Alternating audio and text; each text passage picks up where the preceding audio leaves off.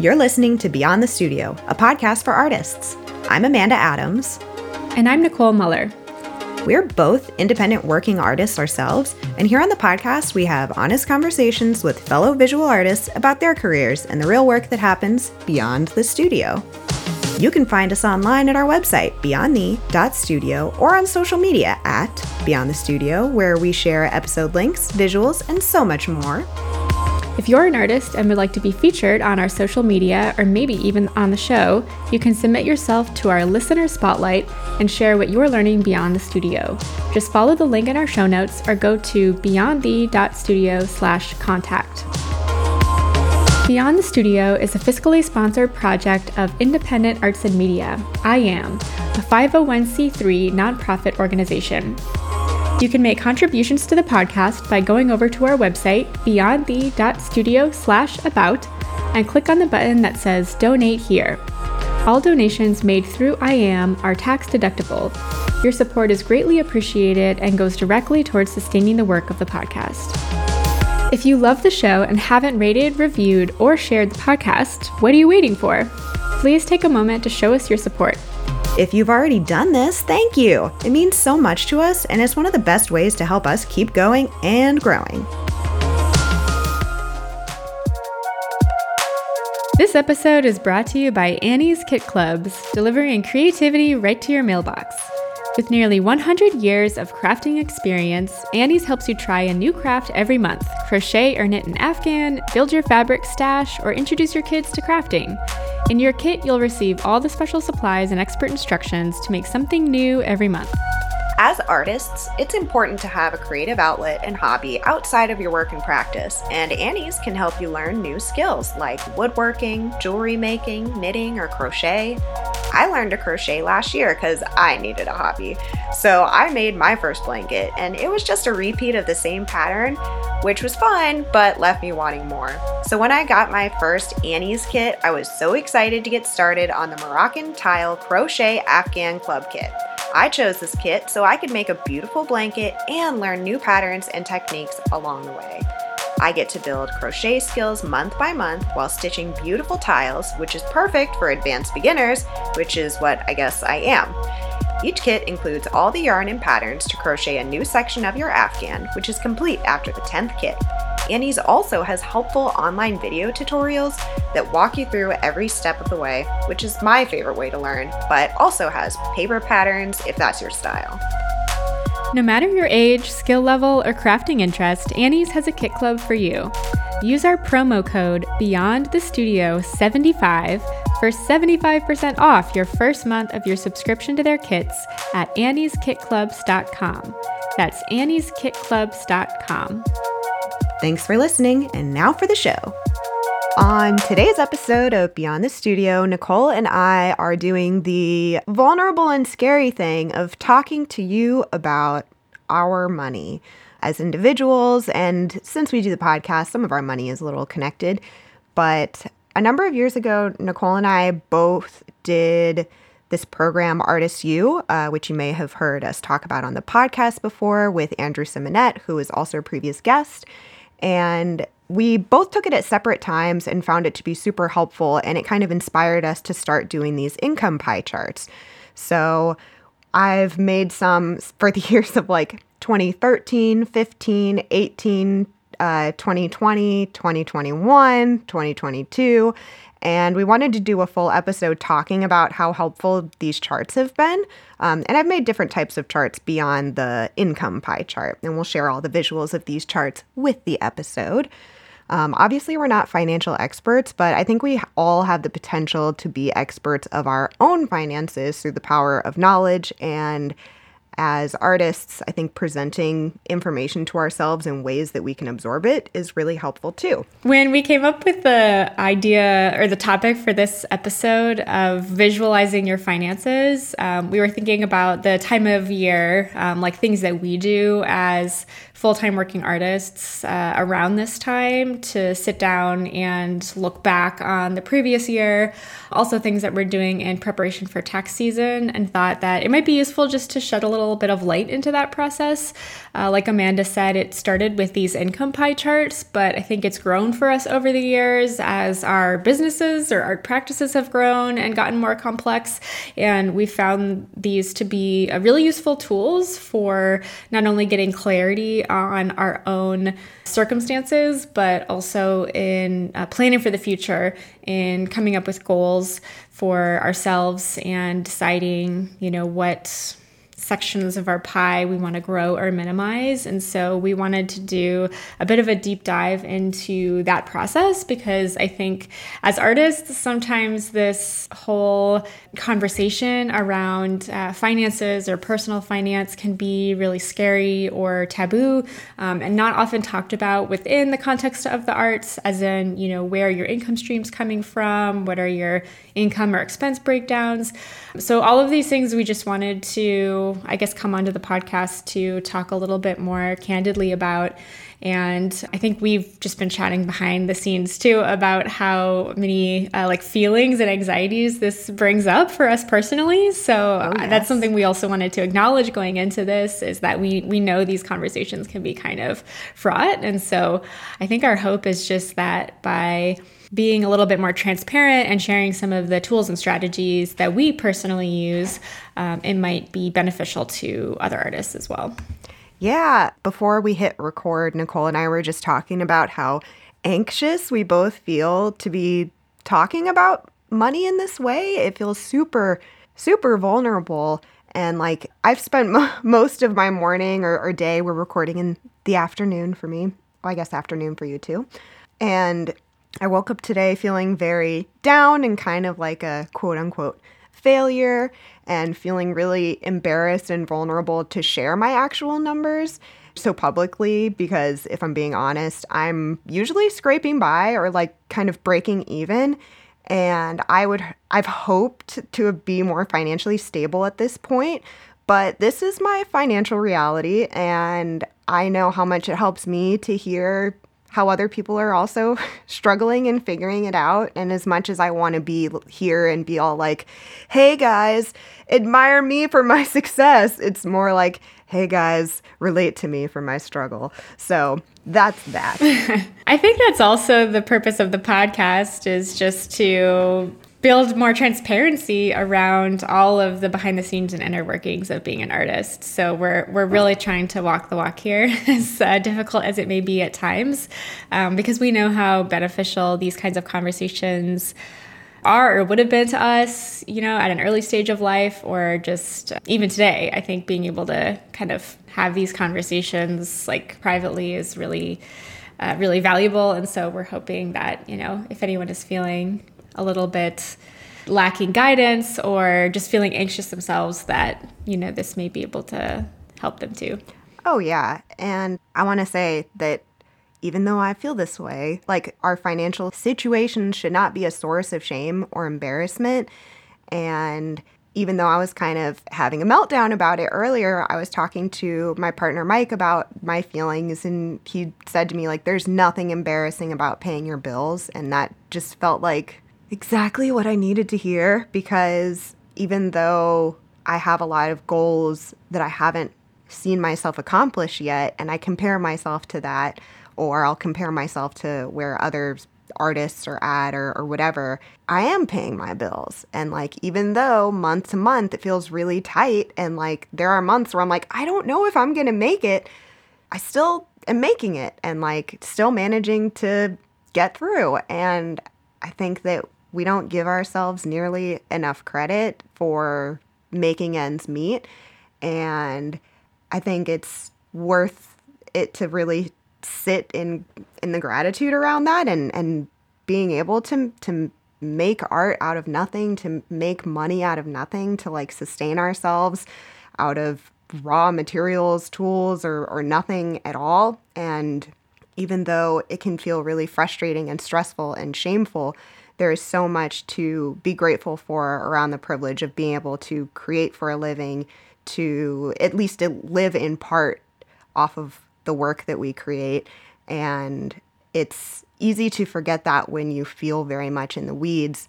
But whatever we can do to kind of provide ourselves some perspective can help to really give us some peace of mind too. Yes, absolutely.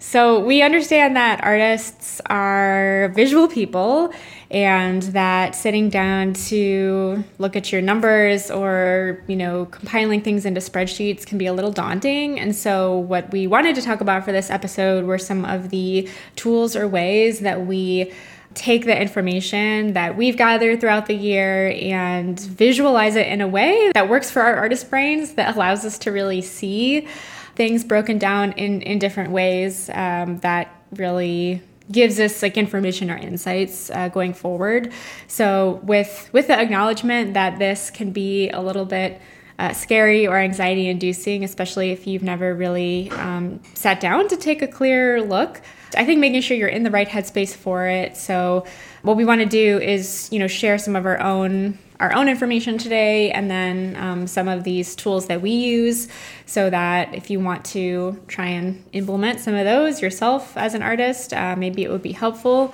Uh, but just making sure that you're kind of like creating a, an environment where you're you're ready to do it. I don't know. Uh, I like to just like make myself a cup of coffee or a smoothie or something mm-hmm. where I'm like, and then dedicate a time where I'm like not going to be interrupted and just, um, you know, make sure that I'm like kind of taking care of myself mentally so I can sit down and do this because really all you're doing is gathering information. So I think that's what's important is to come at it from a place of non judgment. You're 1st mm-hmm. just trying to like put everything, you know, pen to paper uh, so you can see things for what they are um, and then from there you can sort of think about your goals or you know what things you might want to see change throughout the next year so with that said should we give a kind of a breakdown on like some of the things we'll be talking about yeah so i'm excited to share our charts together because listeners, Nicole and I, if you don't know, are both now full time artists, but our finances are also drastically very different. What it costs to run our individual practices, what our cost of living is in our different cities. Super different. Um, the types of art we make and the expenses involved, our streams of income, etc. It's all very, very different.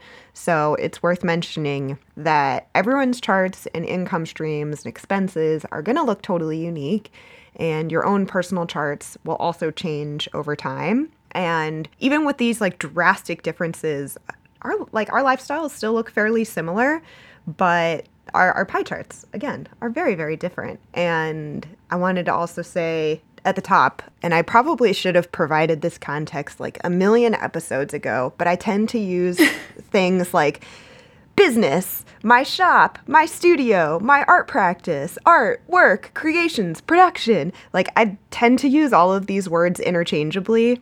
And I'm like, art equals craft equals business.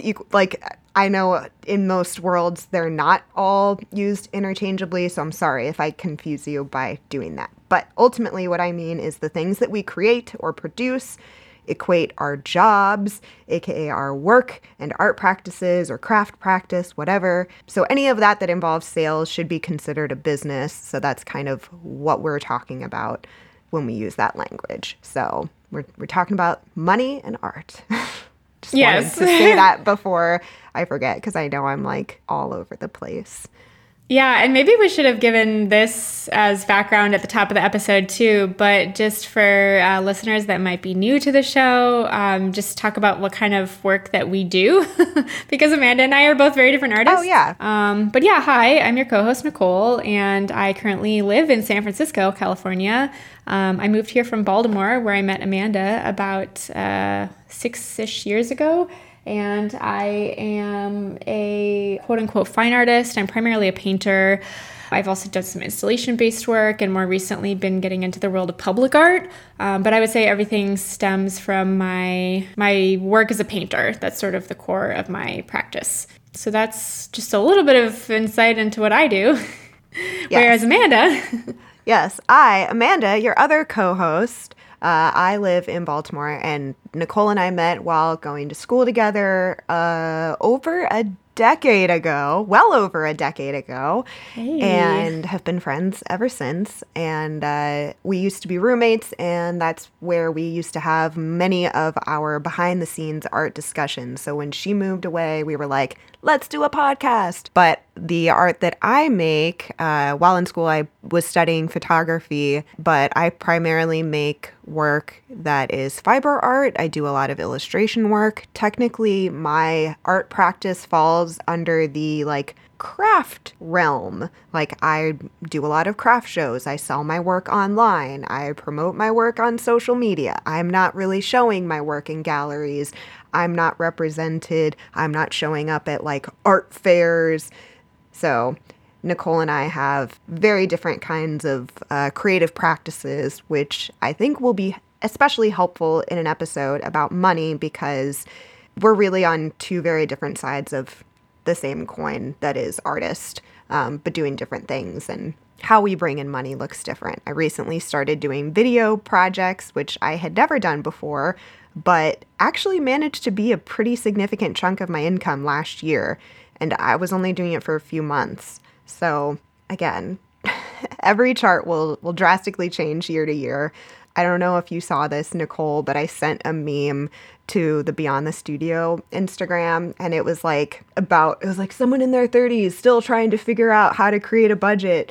And it was like, my brain doesn't work like numbers. My brain works in shapes and colors. And I was like, actually, though, my brain does work in shapes and colors. So, as artists, very relatable. And we thought that seeing our money as shapes and colors could help us to not only understand our money better, but to use it as creatively as we use our art practice. So, in preparation for doing this episode, I gathered a collection of all of the quote unquote charts that I have made for myself around my practice. Um, I mentioned before there is an income pie chart that uh, Nicole and I each kind of started doing because we attended this Artist U program, um, which is a free program. Uh, we'll have links to it online, um, and they have a lot of information that they offer uh, for free as well, so we can share that. And um, when I did that program, I started with doing a few, and these are just in my sketchbook, but I'll scan them. A few charts that included just my various streams of income. And these were for years where I was not just working as an artist. So I, like, my first year that I did a chart, it was 2013.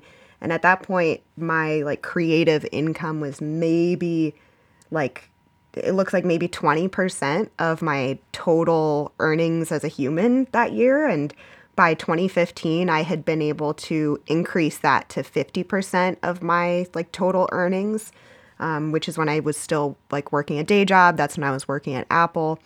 And then 2017 was the year that I like transitioned into being a full time artist. And when I started doing that, I started tracking within my streams of income the various art streams. Like before, it was just chunk of like art money.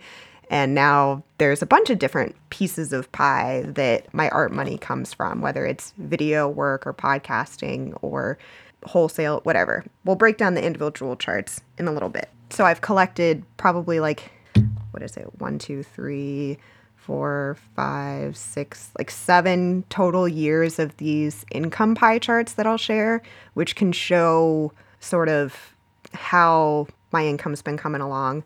Um, another chart I started doing last year was an expenses chart, which is sort of a breakdown of where all of my money went. Um, for people that buy my work, it, they could see like, oh, this is the person, you know, it, the percentage of each sale where it goes. And I did that again for this year. And then this year I introduced two new charts. Uh, one being an annual gross versus net chart, which just shows points on a graph to kind of show the difference of what my studio actually brings in versus what it actually keeps. And even just presenting that information to myself was super helpful. Um, and then another chart we have that we'll be talking about is a monthly income versus expenses chart, which I started doing after I saw previous podcast guest Sarah Husseini of Not Work Related. Every year, she's been putting out these really beautiful year end reviews of everything that she produces and the money of her studio and is unbelievably thorough. And she included some great charts that I was inspired to also try. So I can we can link those as well. But those are the charts that I wanted to talk about specifically that I'm bringing to the table. I know Nicole has some stuff that she'll be talking about as well. And you may already be tracking some of this info yourself, uh, especially if you've brought in any income through your art practice. You're probably sitting down around tax time to at least figure out what your income and expenses are. So you may already have all of this information laid out in some way, but I think what we wanted to talk about today was visualizing these in different ways, uh, which are sometimes more insightful than just looking at numbers on a spreadsheet. So, some of the ways that we've taken this information um, and then as artists kind of used it to presented the information in a way that gives us insights to help us make more informed decisions going forward or for the year ahead. And I think one of the reasons why it can be helpful for artists to do this and to kind of come up with different ways of tracking our finances is because, you know, for as much as our art practices may look like any other type of business, there are really unique aspects to it. And so I think, you know, also coming up with unique ways of like tracking our cash flow or tracking our income or expense breakdown can be beneficial because being an artist is a really unique type of job. So, one thing that we've noticed is that doing these kinds of charts annually uh, has given us a really good perspective and, you know, coming up with different uh, metrics for tracking our time. Um, being a freelance artist has a lot of brings a lot of variability. So there's a real value in zooming out. I think something that we were going to talk about a little later was just like zooming in, looking at things on a micro level, and then also zooming out and getting that big picture view. So, how can we lay these things out in a way that's useful for us as artists um, to give us different perspectives and account for the again the variability of being a freelance artist. Uh, there are often huge fluctuations in our income or expenses from month to month um, that are unique to working in the arts and that's perfectly normal. So again we're not you know here to really give financial advice. We're not financial experts um, but we are two full-time working artists and wanted to just share a little bit more about our own uh, circumstances so that it may be useful to other artists who are going through this process. So, again, you may already be tracking this information in some way, uh, whether it's through a spreadsheet or even just on your bank statements. Um, but if you're not, that's a great starting point. If you are just starting out, I think uh, keeping really good records of your your business expenses, so anything related to your studio practice that could potentially become a tax deduction, is important to take note of. There are plenty of apps for budgeting and for tracking out there. We'll maybe mention a couple later on, but there are a lot of tools to help with that process. And so um, I think what we wanted to talk about is, you know, how do you take that information and uh, just visualize it in different ways. But tracking is sort of the first step, I think. So visualizing is sort of like a like a 2.0 look at your finances so that you can start to gain better insights uh, from that information. Mm-hmm. Um, but as far as tracking goes, I know for me personally, I um, I will try and make note anytime I have a studio related expense. So if I get an email receipt, I use Google Labels a lot. Um, so I'll just label those emails as receipts so that I can filter it out at the end of the year and look back on everything. And then I also keep all of my paper receipts in a sort of like separate folder. So I usually have like a whole group of digital receipts and then physical receipts. And th- that's how I track all of my studio expenses. And so I do put all of that info into a spreadsheet at the end of the year uh, to help me come tax time, especially since I started working with an accountant about two years ago. Uh, I think when I was just inputting everything into TurboTax myself, it was a lot easier to just use whatever system I felt like things were a little more chaotic back then, or like an organized chaos. Like I would track things, but you know, you, you don't necessarily have to. Sometimes sharing that with someone else is kind of like sharing the inner workings of your brain. So I think once I started working with an accountant and having to pass that information off to somebody, I started um, making sure everything was really clearly compiled in a Google spreadsheet. Um, but you can also use things like QuickBooks or FreshBooks, or there are plenty of like accounting apps out there that will help you track your expenses in more automated ways. So I do think it's a matter of finding what works for you. But I like to have my like master uh, like income and expenses Google spreadsheet with tabs for my income and then different types of expenses uh, mm. because we have the podcast as our side project and then i also have my studio practice. Um, so i like to create color coded tabs for all of those things. And that's how i just you know track everything initially. And then some of my charts are pretty similar to Amanda's, so we'll talk about our income breakdown, which I think also tells you a lot about your business model when you see what different income streams you have and then the income versus expenses ratios, and um, a couple others that we'll get into later on. But pie charts, I think, was really the starting point because of the Artist U workshop, yes. uh, like Amanda said. It all started with pie. Yeah. And I do love pie. Ah, uh, yes. We should have given ourselves pie to eat along with this episode. Oh. Missed opportunity. That was. Well, I like the pie charts because, and I think this was, I think this is how Andrew Simonet had framed it in that Artist U workshop. But when you're thinking about your, you know, goals for your studio practice or for the future, whether it's in like how you want to be spending your time or how you want to be bringing in income in different ways.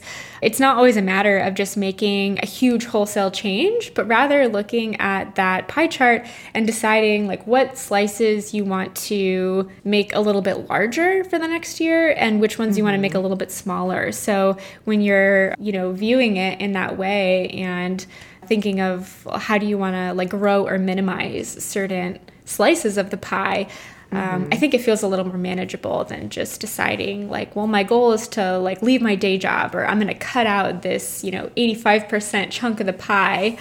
And instead, it's like, well, you know, could I somehow cut back on my hours or could I shift from, you know, working full time hours to part time? And then is there another way I could make up that income that's more connected to my studio work? Or, you know, it just shifts, I think, the way that you might approach some of those decisions. And instead of like the need to make these sweeping overhauls, um, you can start to break it down in ways that seem a little more manageable. Absolutely. I even put in my notes above the, like when I was doing Artist U, above the pie charts, it just put, or I put in huge letters like, what streams of revenue feel good? And I feel like that's a good question to kind of keep coming back to of sort of what aligns with your values, what aligns with your needs, what feels right in your bones. Yeah. Sorry, I have a bunch of scattered thoughts that I forgot to say. By presenting challenging or complex information to ourselves in a way that our minds can truly absorb and process, can really give us greater confidence in decision making, in quoting our prices, in planning for the future, and I think that if we, like, we can trust in ourselves to be resourceful and to make it work and trust that things will eventually come. And by tracking your own information, by tracking your finances, you can look back and literally show yourself the evidence of your own personal history. You can see, like, hey, I felt like I was really a failure at that point. However, I can see that I still paid my bills that month and like giving yourself something to kind of counter your inner critic or, or counter your stress, I feel like is such a valuable and important thing. And it's, I don't know, like I have said failure in this a few times, and I want to say I don't actually even believe that anyone is a failure, but I often use that kind of criticism on myself. And I think when we, again, present ourselves real information that's not just based on our feelings, but is based on reality, it can give ourselves a little bit of perspective and realize, like, hey, I'm not the exception to the rule that no one is a failure. I'm just a human and I'm doing my best. And actually, things are going to be just fine. I think, I don't know, when I don't know what's happening, I get a lot of stress and I get in my head. But when I know what I'm doing, at least a little bit, it helps ease that, I don't know, give a little peace of mind. Yeah, I think the goal here is really to develop better clarity. And that's what helps you make decisions going forward. I think this came up in a conversation recently, um, but I was thinking back to just some of the the changes in my own work and life over the past few years, and you know, after hustling for many, many years as an artist and working uh, multiple jobs or day jobs on top of part time jobs, on top of studio practice and podcast, it's really only in the last two years that the kind of income balance has shifted to where my art practice is the thing that's sustaining me. Um, but for a long time, you know, the the pie chart looked a lot different um, and it, it would change pretty drastically from year to year. And so I think I was always um, kind of working in service of my studio practice and, and trying to grow that. But it, it definitely hasn't been a linear path. And that's why I think having these like visualization tools to be able to look back, like you were saying, can help remind you of where you have come from and just how, you know, things have shifted for you over time and it also can help you when you're in the midst of those periods uh, to figure out where you might need to make a change. Because I remember back in maybe 2017 or 2018, after having moved out to San Francisco and being here for a couple of years, I felt like I was, well, I was really busy all the time. That's just like my whole. Uh, personality in my 20s pretty much was just like being busy uh, and so, you know, I was uh, working, I think at the time, a uh, part time job at a museum, and then I was doing some freelance admissions consulting, and I was also selling paintings here and there. But frankly, uh, you know, making this move from Baltimore to San Francisco, I uh, had kind of underestimated the shift in cost of living expenses and just how uh, challenging making a cross country move like that would be. And so I was uh, struggling with being in and out of debt. And, um, you know, having had savings coming up from Baltimore, just felt like financially, at least, I was really treading water and just constantly playing catch up, is what it felt like. And so I wanted to be spending more time on my studio practice, and I felt like I was starting to get some more opportunities for like, you know, temporary mural projects or selling the occasional painting or getting invited to do like pop up exhibitions or starting to have some shows at nonprofit spaces. So, you know, I had all these things going on, but I felt like financially I was really behind. And so I think like doing some of these exercises to get clarity on how I was spending my time, which was like really heavily skewed towards my studio practice and towards these jobs, which, you know, frankly was feeling like a little bit underpaid as well. Um, I, I realized like if I'm going to meet some of these financial goals, then I need to shift what I'm spending my time on, or, you know, I'm going to have to it's going to have to change the kinds of opportunities I say yes to, or maybe how I'm pricing my work. I mean, all of these things are factors. So when I really started to get clarity on those things, it did change how I, what I felt like I could confidently say yes to or opportunities I had to step away from. I started seeking other types of work and I got really focused on growing my income as my goal. Uh, so not just, you know, getting out of debt, but if I'm gonna, if I'm gonna do that, you know, I'm gonna have to, and I'm, I'm already stretched thin as far as my time goes and, you know, super busy with all types of work uh, if I'm gonna like meet those income goals, I'm gonna have to make some changes. And so that was, you know, now like four or five years ago, it feels like. And I I feel like things, you know, it took a long time and it didn't happen in the way that I expected, but eventually things did swing in the other direction. But I think one of the uh, foundational things was just kind of getting clarity on where I was at so I could see like a goalpost for myself on like where I wanted to go more more specifically than I'd been able to in the past. Yeah. Uh, for listeners that want to create their own charts, um, I think Nicole mentioned before that there are at like budgeting apps you can use where they'll create charts for you based on the information you put in. I know Nicole has gotten some charts through Artwork Archive, who we've had on the podcast before. I just input my information through the like numbers application on my computer and use their like charts to get the visuals, and then I just drew my own charts off of that. Also, special shout out to my brilliant and amazing sister, Sarah, who is a data scientist. And I gave her a bunch of the numbers and she literally like coded charts for me. I'm not showing you that, guys, those charts because it includes my like actual numbers. And not that I'm afraid to show you my actual numbers, but I don't think it's totally helpful in this context because, again, everyone's numbers will be different. But it's the charts that show kind of the percentage breakdown that I think is more helpful information. And I'm, I'll still tell you some real numbers, but. Yeah. Yeah. And now that you have a little more background into the type of work we make, um, you'll see that our, our business models and our breakdowns look really different um, when we go into the pie charts. So, uh, like Amanda said, tracking and record keeping is sort of the first step. Um, I also use this app called You Need a Budget, um, which oh, I found has been useful in uh, just creating a monthly budget out of some of this info. But uh, for the charts, I really just looked at my master Google spreadsheet that I use for my year end income versus expenses for accounting purposes. And then took like all of my income sources and just calculated the percentage and my pie charts right now are just little scribbles in my sketchbook, but I will make better visuals so that we can share these with the episode. So if you are listening, make sure you're following Beyond the Studio on Instagram, where we'll share all of these charts, or you can check out our website, beyondthe.studio, um, where we will probably share them as well. Uh, so if you're if you need the visual, as we've established, we're all visual people, while you're listening to us talk about these breakdowns, check out those two places for that. Yes. These charts are not perfect. We made ours kind of based on tracking our finances through taxes. So a lot of it's kind of broken down the way that the US tax system breaks things down.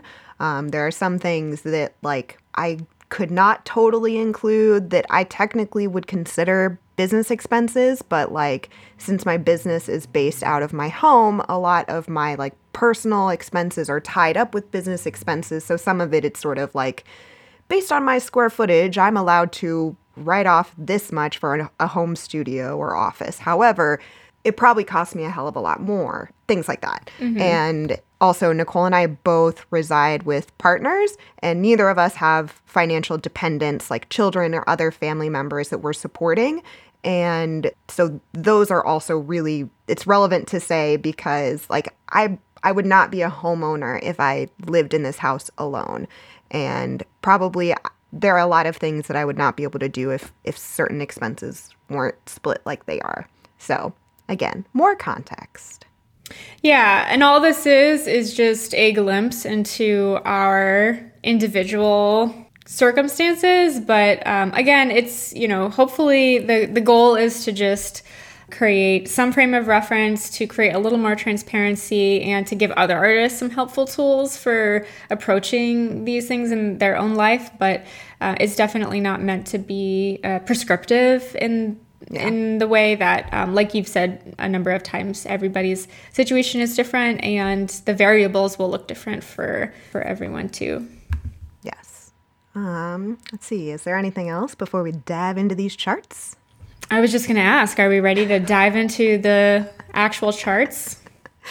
I think we are. All right. to um, the charts. let's do it. All right, so we are going to start by talking about the income pie chart. When it comes to creating an income pie chart for yourself, it is worth it to be specific about your streams of income and that way you can use this information to decide how you would like to bring in your money in the future. In the past, I've definitely grouped things together like online sales, but there is actually a big difference between sales through my website or sales through an Instagram sale or sales through Etsy. And so having that kind of specificity can be very impactful. Also, if you do things like tracking your time, this would be very useful to compare to an income pie chart. I uh, found in a many years old notebook a note to self start tracking your time, and I still have not done it. So maybe this is the year that I start tracking my time. But it would be helpful to know, like, to be able to share or to see those two kinds of charts next to each other to see how you spend your time versus where your money is coming from and where you would need to potentially accommodate for the differences. Also, if you're someone that is doing multiple events, like if you do craft fairs or art fairs or pop-up shops, it it could be worth it to also be specific in those rather than grouping them together. Yeah, instead of just like sales. Break yeah. it down. Yeah, like I did. Here, let me just pull up my income pie chart so I can look at them together. Like for 2018, I just did online store, but like I know I had an online store and Etsy, but like I don't know which was coming from where necessarily. And I combined like wholesale and consignment, which are also technically two different things. But this year I got a lot more specific in how I broke down my pieces of pie. Yeah, I don't know how we'll share these on Instagram, whether it's like all of our charts are in one post or we do like different posts per type of chart or something. But we will have, we'll definitely have it all online for you guys to see. But I'll say for, uh, yeah, for 2021, I'll start with that one. Um, I only included four different pieces of pie in my income streams, like online sales grouped together, wholesale grouped together, commissions grouped together, and speaking grouped together, which I guess technically would include some podcast stuff. But then for 2022, I got a lot more specific. So I included Etsy sales, shop updates, and website sales, podcast earnings, miscellaneous speaking gigs, uh, video commissions, felt commissions, Instagram story sale, wholesale, and then I even included my Society 6 sales, which is a laughable less than 1%, but relevant. Oh, also, I I wrote on all of my charts Close Call Studio, but this is like my personal income. So it, it includes like video commissions and podcasts, which are not Close Call Studio, but I just wrote that because of habit. So yeah, be specific when you're creating this chart so you can really see. Like, I did not realize that an Instagram story sale could actually amount to 4% of my annual income. And like, I did that out of pure panic because I was like, I don't think I have enough to make this month's bills. And it ended up being quite helpful. Um, and that was just sort of a sudden, like, I've got stuff in the studio. I need to get it gone. Let's put it on sale. Let's do this. And I will say that like social media ain't what it used to be. Uh, in case you haven't been on social media and missed it, it's really hard to get your work in front of people that follow you these days. But sometimes the sense of urgency of like a short term, you know, story sale that's going to disappear will still like get your work in front of people. And there are ways to do that, but we can save that for like a social media episode if we ever feel so mm-hmm. Yeah, those are kind of some of my thoughts around my income stream. I'd love to like in previous years I have used the chart to see that like wholesale was taking up or was bringing in a lot of money but taking up an immense amount of time and was really not fun work for me. So I've been working to continue to reduce that and this is the smallest it's been since I started doing wholesale. Um, and I do notice a difference in my quality of life. But there are also things I'd like to do more of, like more video commissions. Would love to bring in more money through the podcast. Would love to see craft shows in my income streams next year, which I just got accepted today to my first craft show back since before the pandemic. So I'm excited to actually sell stuff in person again. But, anyway, sorry. Now, those are my thoughts from the income pie chart. I'm done with that. yeah, and mine look really different, um, which is, it's always interesting to hear, again, what other artists' pie charts look like because I think we just all have really different uh, income streams. Mm-hmm. But I guess for background, um, so I I feel like one thing that you like you have the benefit of having more experience and I've learned a lot from seeing you do these charts over the years because you've really been able to kind of see like how these trends have shifted over time for you. Uh, so that's encouraging to me because I've really only just started doing it in the last couple of years. And I would say maybe only since 2020 or so has my quote unquote art business become profitable. So, you know, I've been like selling work or building my studio practice on the side and then had other jobs or things that were supporting me. Um, mm-hmm. But my studio expenses were usually more than what I was bringing in through the studio um, up until a few years ago. And so in the middle of 2021, I was able to leave my day job thanks to a large painting commission. And if you've been listening to the podcast, you've heard us go into detail on these things. Um, but just to give some context for the pie charts. So I'll start with um, 2021 because for uh, about half of the year I was working full time at California College of the Arts, and then I left that job to focus on my studio practice full time. So that year, uh, my my art business or my studio practice made up about 80% of my overall income, and then my job at CCA from those first few months was about 16% of that year. Um, I had also gotten or applied to a, um, a COVID relief grant that was about 3% of my income that year. And then I had uh, like 1% of I don't even know what that was, miscellaneous things. That was I guess I guess my overall income chart from a few years ago when I was sort of transitioning to working for myself full time.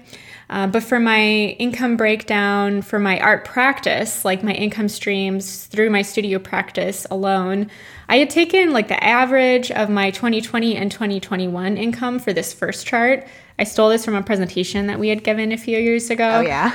um, but my breakdown was about 86% skewed towards commission projects. So that includes things like the large painting commission that I did. I'd also painted a handful of murals and I'd done some other installation based work. So I sort of grouped all of those things together into the category of commission projects. Um, and that was the bulk of my income. So it's very project based at the moment. And then about 11% was painting sales. So other like existing work that I made in my studio, just your standard painting sales. Uh, 2% or so was from the podcast, so things like sponsorships or affiliate marketing. We did a little bit of, and then like a teeny tiny sliver of the pie was for other speaking engagements. And this last year, 2022, interestingly, my income pie chart looks pretty similar to that as far as the breakdown, even though my um, the type of work that I took on or like the projects are totally different.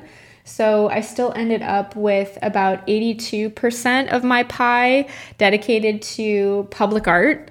Um, so rather than commissions, I've kind of classified that as public art, um, which would include the proposal stipends from the two projects that I was a finalist for and then the payments for the design phase of the project that I was selected for, along with the initial payment milestone for the fabrication phase of the Tempe project I'm working on.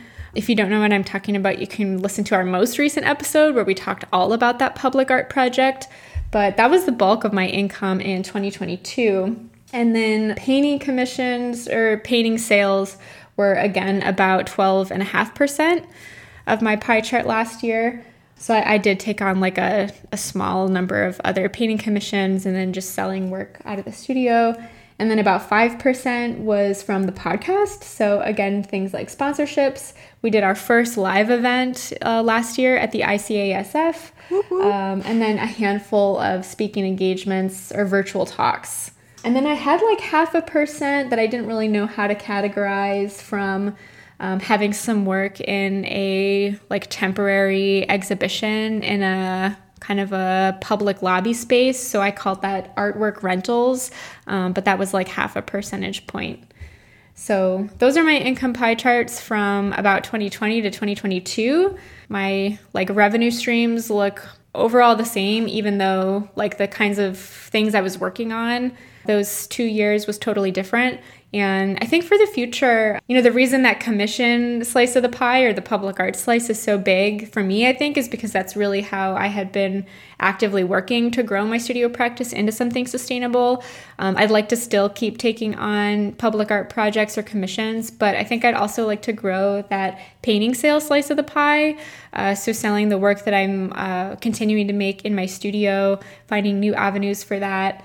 And then one thing that's different for me going into 2023 is having this one public art project underway. I'm able to predict at least like one section of income through the first half of this year, which I don't think I've ever been able to do in the past. It's really just like generating things continuously and taking projects as they come. But it does feel nice to be able to like project out a little bit with some certainty, uh, you know, for at least the first half of this year what my income sources will look like. So those are my income pie charts. Um, I don't know what makes sense to jump into next. Maybe the income versus expenses. Yeah, and I was gonna say, sorry again. Final thought regarding the close or the income streams. Um, I think in previous years I'd been very basically my close call studio, like craft business, whatever, has really been my bread and butter and what has made me a bulk of my the bulk of my money. And even though the chart says close call studio, it probably takes or brings in like maybe three quarters of my income roughly. And in the past, I really was very committed to the concept that it would be my full income indefinitely. And I'm starting to like accept and be open to the fact that like there may be a day where Close Call Studio only makes up a quarter of my pie because I have other creative streams of income and that's okay. And like it hasn't been a quarter of the pie since I had since I was working like several simultaneous day jobs and was you know using those day jobs to build my art practice. And I think being able to even just look at you know these charts that I see in front of me from just a span of a few years seeing that the potential for income in other places could also help alleviate some of the stress of running the business that I have chosen to run thus far. So, kind of incomplete thoughts, but it was really helpful to, I don't know. Which just goes to show that even uh, within your own practice or business, how much things can change year to year. So, there are so many different ways to make a living off of your own creativity. And I think that just shows how you know, Close Call Studio, which was such a big part of that, has now shifted to accommodate for this entirely new income stream or like creative outlet that you weren't expecting.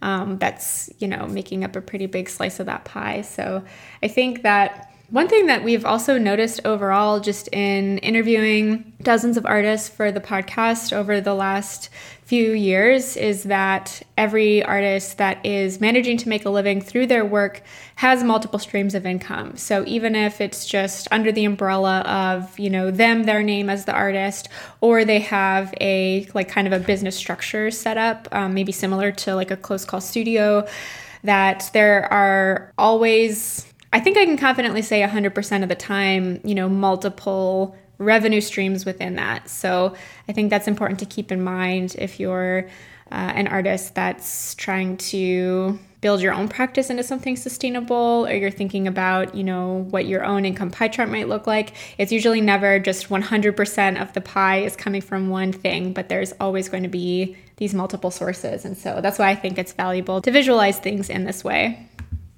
yeah, and there's a there's a chart I would love to eventually make where I'll talk about it in a few charts, but I made like a year to year chart and I included the like gross and net in that, but it would be helpful to make a year to year kind of bar chart of the streams of income stacked on top of each other to see as things disappear or take over or change or whatever. And yeah, within those businesses also there can be a lot of individual streams of income too. Like Close Call Studio, I still list it as like one chunk essentially. But even within that, there are things I make by hand. There are things that I outsource, like patches or, or printed shirts or bandanas or whatever. And I could break that down more in the expenses, I think. But um, yeah, there's still so much even within these little pie pieces. Yeah, maybe that's a good segue into the income versus expenses pie charts.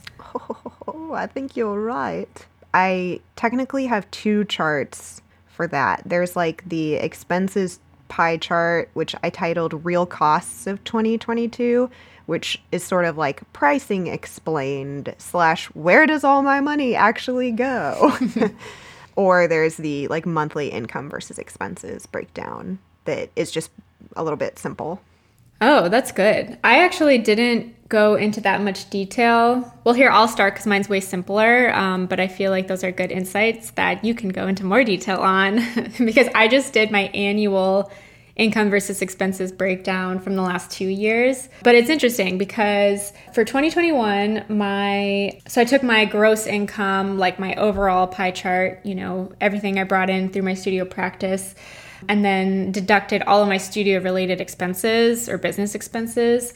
So my net income 2021 was about 73%, and my expenses were about 27%. So it's like one third to two thirds. So I had a really profitable year in 2021. That's great. Yeah. So if you've been listening to the podcast for a little while, then you'll know that that was also sustaining me into part of 2022.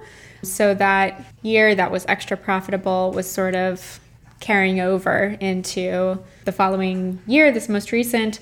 Um, and then last year in 2022, my uh, income to expense ratio basically flipped. So, because I went from um, taking on these larger commercial commissions, where we and we kind of talked about this in the public art episode too, but um, some of the differences between like public art versus commercial projects um, have to do with the budget breakdown. And so, this may not be the case for every project, but interestingly, what I found is that with public art, your your artist fee or your take home may actually be a lot smaller than with a commercial project of a similar budget because you have to justify all of your expenses and your artist fee is typically you know a set percentage whereas with commercial projects there's a lot more flexibility you can kind of determine you know whatever your own what percentage that is you know you have more control over so because the majority of my income this last year was coming through this one large public art project, I also had a lot more expenses associated with that public art project. So my net profit looks a lot lower. And um, the other thing that's different about this year is that I moved my studio in September, October into a much larger space. So my studio overhead also increased. So my income expense ratio pretty much flipped 70 30 from 2021 to 2022. So another goal that I have for 2023 is to increase my percentage of net income or the profits that I keep um, while also continuing to grow my overall overall income pie chart. Big same. I also started doing my income versus expenses charts the last couple of years, or I just called them in 2021, I titled it Real Shop Numbers. And in 2022, I called it Real Costs. So basically, what I, I did the same thing where I put together my gross income and included all of my expenses. And then there's also a pie for my net income, AKA my take home pay. And I will include some numbers just to give you a little context because it can be helpful. The reason I decided to include some of these numbers was because uh, Nicole and I were talking about this article from the New York Times that came out a couple weeks ago, and mm-hmm. we'll include the link. I don't remember exactly what it's titled, but it's something like like 27 New Yorkers told us their income and we illustrated it, something like that. And I was kind of amazed to see the numbers because a lot of the numbers looked similar to mine or were making even less than me. And I'm like, I'm struggling to make ends meet in Baltimore. How are they doing it in New York? So it sort of helped me to kind of quell some of the shame and frustration and embarrassment I was feeling around my own finances because I've like pretty much always in the been in the very small piece of pie uh, regarding my net income. Like I've never this was my uh like in 2022 I had my greatest net income which was 30% of my gross income and I've never had it that high before, which is really exciting. But it also is based on like a few very strategic decisions around cutting costs which may not be replicable in the future. So who knows? My percentage might go down again. But I will say my total expenses for 2022 to keep my shop afloat was about $19,000. Um, my most expensive year to keep my business afloat was 2020, and it cost me over $30,000 to keep things running that year. But my profits, like my personal take home pay, was almost exactly the same between those two years, even though I made like $11,000 less this year than I did in 2020. So I was able to still find ways to increase my take home pay while simultaneously making a lot less money. Nice. And that was really helpful to be able to like see my charts to help to inform those decisions.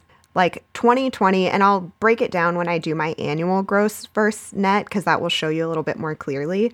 But I basically, after doing my 2021 taxes in April of 2022, I was really kind of heartbroken and, and surprised and devastated at how little, like, how much my income had dropped from 2020 to 2021. And so I had been a little bit reckless with my tracking around then too, because it was like, I don't know what's happening or what to expect.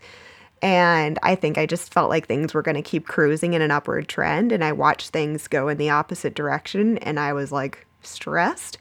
But because of that, that was why I decided to like try to spend as little money in my business as possible to try to recoup some costs, which allowed me to increase my piece of take home pie.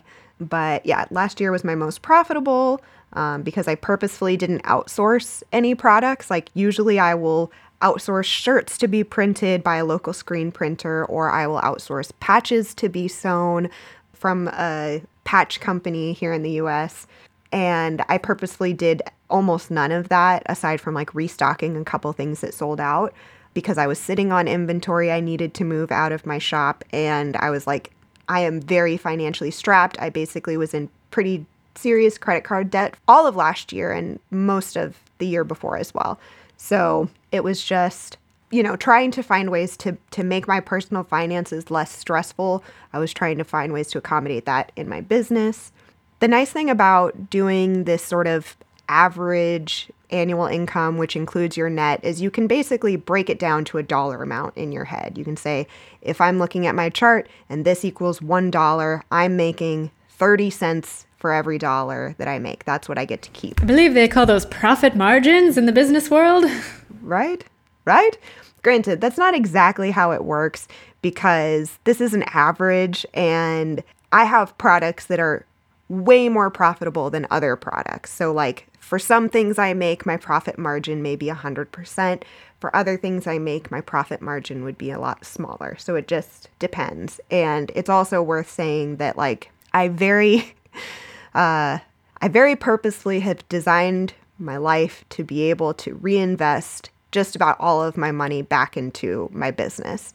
So, a lot of these expenses are technically by choice basically whenever I can afford to. I'm like, time to get a new desk chair that's ergonomic and doesn't hurt my back, or time to finally update that computer, or time to finally replace my broken camera lens. So it it tends to be that I want to invest all of my personal money back into the business because that's what I care about. It's not always going to be that way for everyone.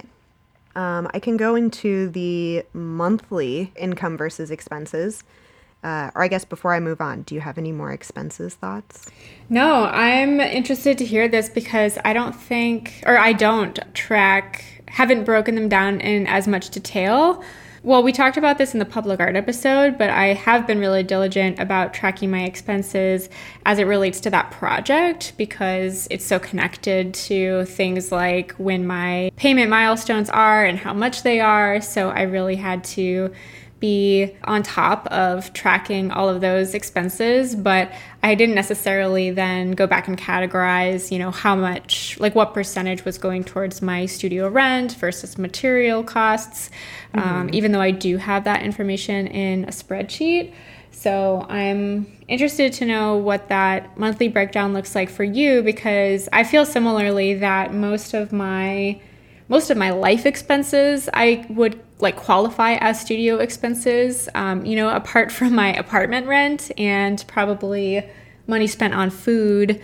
You know, I'm not, I don't, I feel like I'm a pretty frugal person, um, but the you know the things I will splurge on, or like I don't hesitate to make a purchase, are when it comes to art supplies or anything connected to my anything I feel like will further my studio practice. It's like I will I've been like wearing the same clothes for the last 10 years, but I will like not hesitate to spend $100 going to an art fair over the weekend, like last yeah. weekend. So, you know, it's just like values based budgeting, I think was what they call it. And when our, our studio yeah. work is the most important thing, that tends to be what we spend the most money on.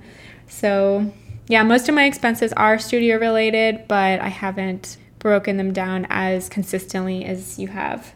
I will say this chart it's it's very simple. I just made this chart um, because like Nicole, I also have been tracking all of my finances in a like Google spreadsheet that I can then kind of arrange the the rows in different ways so I can you know arrange it by date and see like oh here's the total that I brought in this month the total that went out that month and uh, so this chart it's not very complex. It's just straightforward. Money brought in money brought or money went out broken down by a bar um, shown month to month. And for this this was just sort of helpful to get a gauge of what an average monthly studio cost is for me, what it costs to just stay afloat, to just keep the business in business.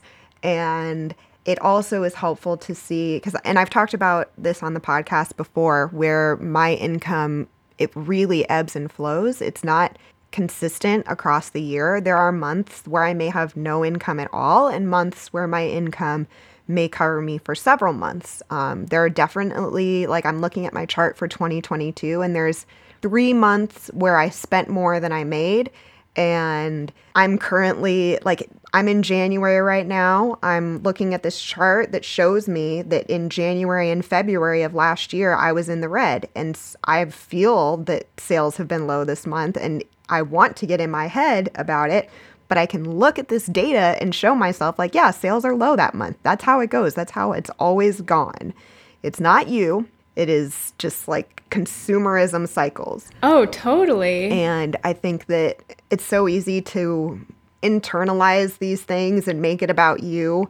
But when you can see like there is an ebb and flow outside of you, it's really helpful. This chart was again inspired by Sarah Hosseini, of not work related. And yeah, this also can help you see your concrete monthly expenses so you know exactly what you need to have in the bank to keep your studio running and it can help to accommodate and prepare for those slow months. So I can say, hey, December, I typically make more money than I do any other month. And then it's followed by two of my slowest months of the year. Well, it would be wise for me to take that money in my most lucrative month and save it for the next two months and just make sure that my next two months' studio expenses are completely covered. And that way I can not be just in panic mode, which is often where I am. And it's worth, yeah, knowing your, your real financial realities so that you can make more balanced decisions. I think that income variability is so common for artists. And that was actually one of the things that I found kind of challenging about even using most budgeting apps because they seem to rely on having a fixed monthly income or knowing what you're going to be making from month to month. And sometimes as artists, it's just hard to predict, or you have these really extreme fluctuations from being, you know, way in the green to being in the red. And so I think part of the reason I decided to zoom out on my income versus expenses charts and not look at the monthly breakdown is because that was especially the case for me this last year. And the majority, I actually didn't do the percentage, but most of my income came in for me in November and December because that's when I started getting those public art checks. And so if you would have looked at my breakdown for let's say like the month of July or March, it would have not looked so great. but I, I made a lot of money in December and then I also spent a lot of money you know also on that project in december. So i think you know every year to year is different and that's why getting like both a micro view but then also zooming out at that macro level is so important because we know that as artists our our income can fluctuate from project to project or mm-hmm. you know month over month and year to year. So tracking those different trends is helpful. For sure. I was going to add with that regarding income streams, and maybe this made more sense in the income pie chart, but it's worth stating that, like, for some people, your income stream, it's going to be a ton of tiny little transactions that sprinkle in over time that slowly add up to a livable wage for you. And for others, it may be like a few huge lumps of income and, you know, that are months and months apart from each other. And just knowing your own financial reality and being able to prepare for that. Both of these methods are perfectly acceptable. Nicole and I represent one of each. And I think that it's just helpful to know which you are. And, th- you know, there are plenty of other mm-hmm. income uh, and expense breakdowns that we have not mentioned that we do not represent. But I think, again, like clearly knowing your finances, your situation, and making decisions that make sense for you, not comparing your decisions or basing your decisions off of other people's businesses or their lives, which I know I've done and it doesn't ever work because it's not it's not about them, it's about me if I'm talking about my money. So yeah, it's just worth knowing your money so you can make those choices. Uh, I think the last chart I have is the where did I put it? My annual gross versus net income. Um, this chart that I included is from the years 2016 to 2022. Um, technically, I started my business in 2012, and I think I only started tracking this information because it started becoming profitable in 2016 and then in 2017 I stopped having non-art day jobs. So those are kind of things to consider in this. The thing like or like the goal for me when it came to figuring out when to quit a day job and just do art full time, that was when I saw my art income match my day job income. I do have like a hand drawing of that income chart from the Artist U notes. And that was, I think, when I was working at Apple and I saw, like, okay, I'm able to match my Apple income with my art income. And if I just quit Apple and did only art, I should be able to compensate for that with my time and financially make it work. I think I still ended up taking on a couple barista jobs after that and like a few part time things, but ultimately eventually left. The gross versus net is helpful to see year to year because, well, one, it helps to give you a, an average of like what it costs you just to run your art business or your art practice, but it can also be really helpful to see where you can change the disparity between your gross and net, increase the value of your net, bring it closer to your gross, uh, like Nicole and I were talking about regarding being able to keep more of the money that you bring into your business. So that was why I did that chart. And I really only decided to do that because I feel like now I've been in business long enough to look at year to year and see how things go. Like if I compare or make all of my decisions off of my gross income, it basically looks like a, a mountain that peaked in 2020 and it's been, you know, it was increasing until then and decreasing since. If I base it off of that, I'm just going to feel really rough on myself of like, oh no, I just am not making as much money as I was. But if I'm looking at my net, I see that like it's actually been yeah. a, a lot more up and down. And that gives me more comfort knowing that it is common for those percentages to, to drastically change. So, this chart was mostly a peace of mind of like, hey, it's going to be wild year to year. Don't judge it off of last year. Don't expect it for this year. Just do your best, do your work, try to make it and know what your real numbers are right now so that you can cover what you need to in this moment. Yeah. I think those are the only charts I have. Technically, I have a like this was a chart that I did for that talk that you mentioned before that you created one of your charts for that we can include if we want. We've shared it on the podcast before, but it's like the expectations versus realities of being a full-time artist. And that's just sort of a a real breakdown of of the time spent in the studio not being just making your art and then it sells, but all of the work that goes on in support of your creative practice, which really is what the podcast is about. So, thought I'd mention it we'll include it. But you, you all know what your studio time actually looks like. Oh, yeah. I was going to add that, well, you've been doing a great job, Amanda, and as we've been preparing to record this episode of just gathering charts that we've seen other artists posting. And mm-hmm. again, shout out to Sarah Husseini from Not Work Related for kicking it off by sharing her own expenses breakdown um, from her ceramics business. Uh, but she started reposting or sharing uh, similar charts that other artists, a lot of other ceramic artists had shared. And I know you were collecting those to sh- send to Beyond the Studios Instagram. So we'll share some of those too, because I think it's helpful to see you know, just like how other artists are visually tracking their numbers.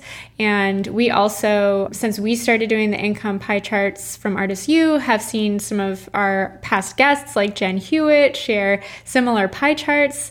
Um, so we've been just even more inspired to continue doing that ourselves um, based on the other artists that we follow.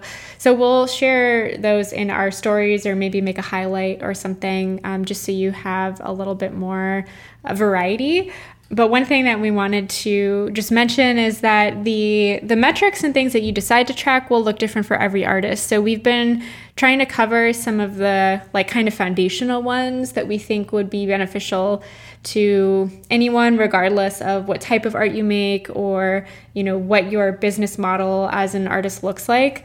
Uh, so the income pie charts, the expenses breakdown, and your income versus expenses, whether that's annually, monthly, um, those are really useful. But I think, you know, depending on your work, there may be other things that you want to track that could be helpful metrics. So kind of thinking of like what metrics might be useful for you to get more insight on.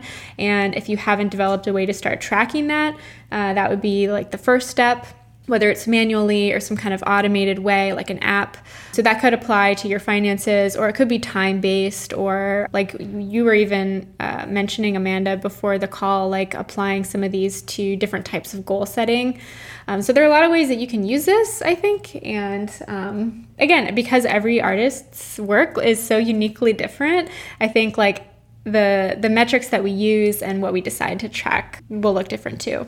Absolutely. And even just from compiling these charts, I feel like I've figured out some stuff I want to track in the future. Like, I know uh, we talked about this when you, or I guess when we did our um, artwork archive episode.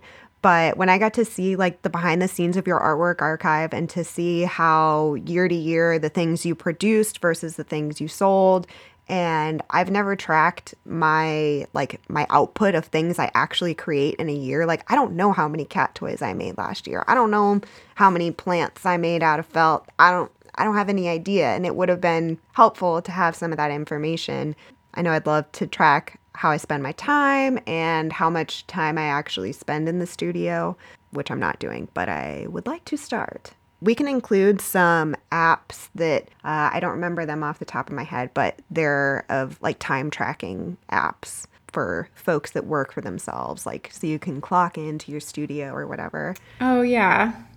Well, it's funny because even within like that example, I feel like we like you and I have such different metrics because um, I have no interest in tracking my time, and I it's I would want to. I think the things that I'm looking to track more of would be like, gosh, what else? I think I think for me, like the expenses as it relates to ver- various projects, like not just my overall studio expenses, but as I've been doing, um, and hopefully we'll take on more public art projects like the one I'm doing now. You know, figuring out like what are my expenses and income for each of those projects um, because mm, my yeah. work is very project based. And so I think like having worked having worked hourly jobs in the past, I think, uh, or like, uh, you know, more traditional jobs, um, whether it's like full time salaried or hourly, where I've had to keep, you know, very traditional hours or just like keep my time is very directly correlated to like how much I'm getting paid. So, like, number of hours worked equals X amount of money.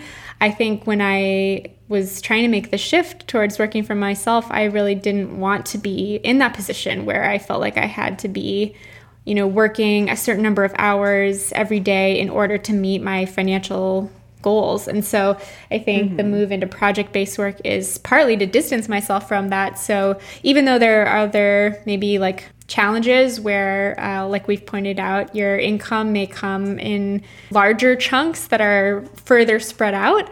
Um, I think you know, at least it does give me a little bit more flexibility in the studio where like some weeks are like heavier than others, um, and then others I can just have more balance, or maybe I'm just spending a few hours in the studio in the afternoon. So I think for me, trying to like like not feel like I have to track my time was like one of my personal goals.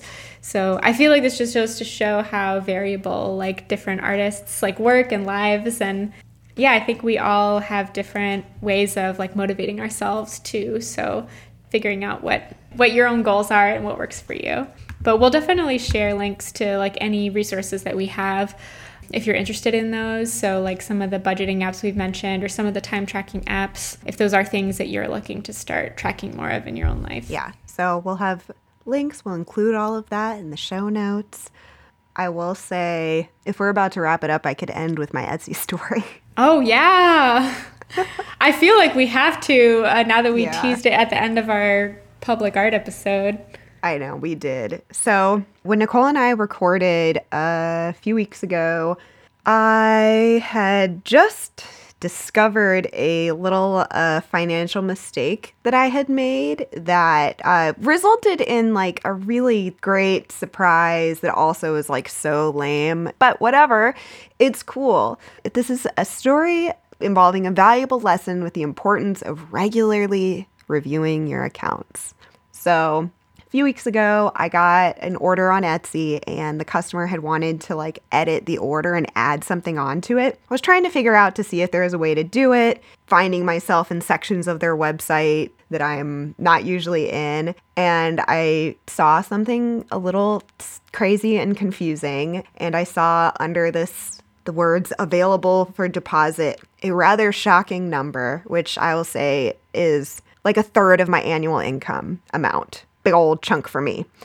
And I thought maybe it was a mistake or it was showing me like my total earnings through Etsy for the last few years or for this year, but it like didn't align with any of those numbers. So I was trying to figure out what was going on, figured maybe it was a mistake. So I contacted Etsy and I was like, hey, yo, my account says I got this much in it. That's silly. And they were like, yeah, that's true. And I was like, wait, why though? And they were like, oh, it looks like you don't have an up to date payment account which we can charge for Etsy fees. So, like, Etsy needs basically two accounts connected one that they can charge for their fees, and one that they can pay you your earnings through. And maybe it could be the same account, but I guess my, like, the account that they would use to charge me for their Etsy fees had expired and they were withholding my income until I connected it. But because there was enough money in my Etsy account for them to like continue processing the Etsy bills, they just never notified me because they were still making what they needed to. That's yeah. so crazy. So got it got it connected. That that amount of money deposited into my account. It happened like at the very end of 2022. I basically was able to immediately get myself out of credit card debt, which I had been carrying for like a couple of years, but it's worth mentioning that the situation with my Etsy account not depositing, it's been happening for two and a half years. And it basically happened when I lost my credit card on my oh, anniversary oh in 2020. But because I have all these different streams of income. I was still like seeing money come in and I was still getting email notifications of sales happening and, er, you know, of my Etsy sales. So I was like, okay, I'm still seeing this. Also, to say is that I have actually accounted for all of this money tax wise. So I already paid the taxes on it because the way I was creating my little finance spreadsheet is I was doing it, I was like, going through all my different streams and I'd be like, okay, I'll go through all of my PayPal transactions. I'll go through all of my Etsy transactions on the Etsy website rather than through my bank account. Because on the web, like on Etsy, I could see an itemized list of the things that actually sold and like the taxes taken out and all of that. So, like, it was more helpful for me in my brain to like use that to do my taxes, which is why I had accounted and paid the taxes on this uh, money but then just like a fucking squirrel just squirreled away this little money, this money of mine and forgot about it. And then suddenly found it. And I was like, oh shit, a tree. It's a tree of money that I forgot I had. That, like, I really wish I had found that a year ago because I definitely was paying credit card interest this whole time. Oh, but, like, no. you basically just had this big chunk of change in your Etsy account that they had stopped direct depositing for the Yes. last few years. yes. Oh my gosh. I know. I was like livid and grateful simultaneously where I was What like, "Oh my god, this emotions." has been so stupid." But also like, "Oh my god, I can't believe I get to actually pay off my credit card at the end of the year cuz like I had just put like finished putting together my goals for 2023 and the literally my only goal was to get out of credit card debt, which like Aw. And like I, you know, we've recorded an Oh, episode a few years ago where I was like, I'm out of credit card debt. And I pretty much immediately fell back into it right away because there was simultaneous like house, house, car, or house, car, car Mm. problem. And you know how it goes sometimes. So, all that to say, I actually got to start this year feeling really fresh. And even though like That's amazing. the money is basically gone now because like you know it, it was able to, i was able to do some studio upgrades pay off my credit card i'm still you know money is still tight right now but sometimes these things work out sometimes we make silly mistakes and um, it is really really worth it to uh, go through your finances with a fine tooth comb and make sure the money that you are earning actually ends up in your account. I was a lot more thorough when tracking my finances this year. I now am seeing, you know, I'm getting those emails. It's like Etsy has deposited this amount into your account. It is being processed on this date. I'm like, okay, it's it's going through now. But you know, even I, dear podcast listeners, can be a fool. Yeah. But it's all gonna be okay. it's like a Christmas bonus. right? I didn't mean to give myself a Christmas bonus, but I did. Yeah. So, listeners, Oh I hope you enjoyed these stories. Uh, I hope that you can also feel, you know, financially informed to make better decisions around your own money and your own future. And if you're making charts, we would love to see them. So please tag us, send them our way. Yeah.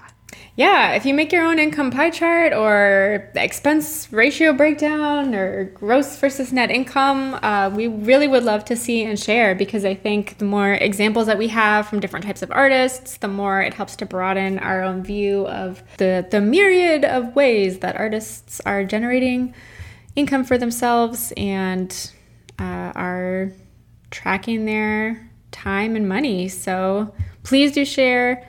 We would love to see. And we'll link all of the resources and references um, that we've mentioned throughout the conversation in our show notes. Um, and again, head over to our Instagram at Beyond the Studio if you want to see examples of these um, and other artist charts. And our website, beyondthe.studio, will share those charts as well. Yes. Thank you so much for listening. That's all for today's episode of Beyond the Studio.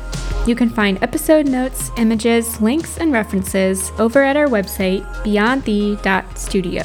While you're there, be sure to submit to our listener spotlight and sign up for our email list to find out about upcoming guests, events, special announcements, podcast giveaways, and more. If you love listening to Beyond the Studio, please leave us a rating and review and share the show with your creative community. Thanks!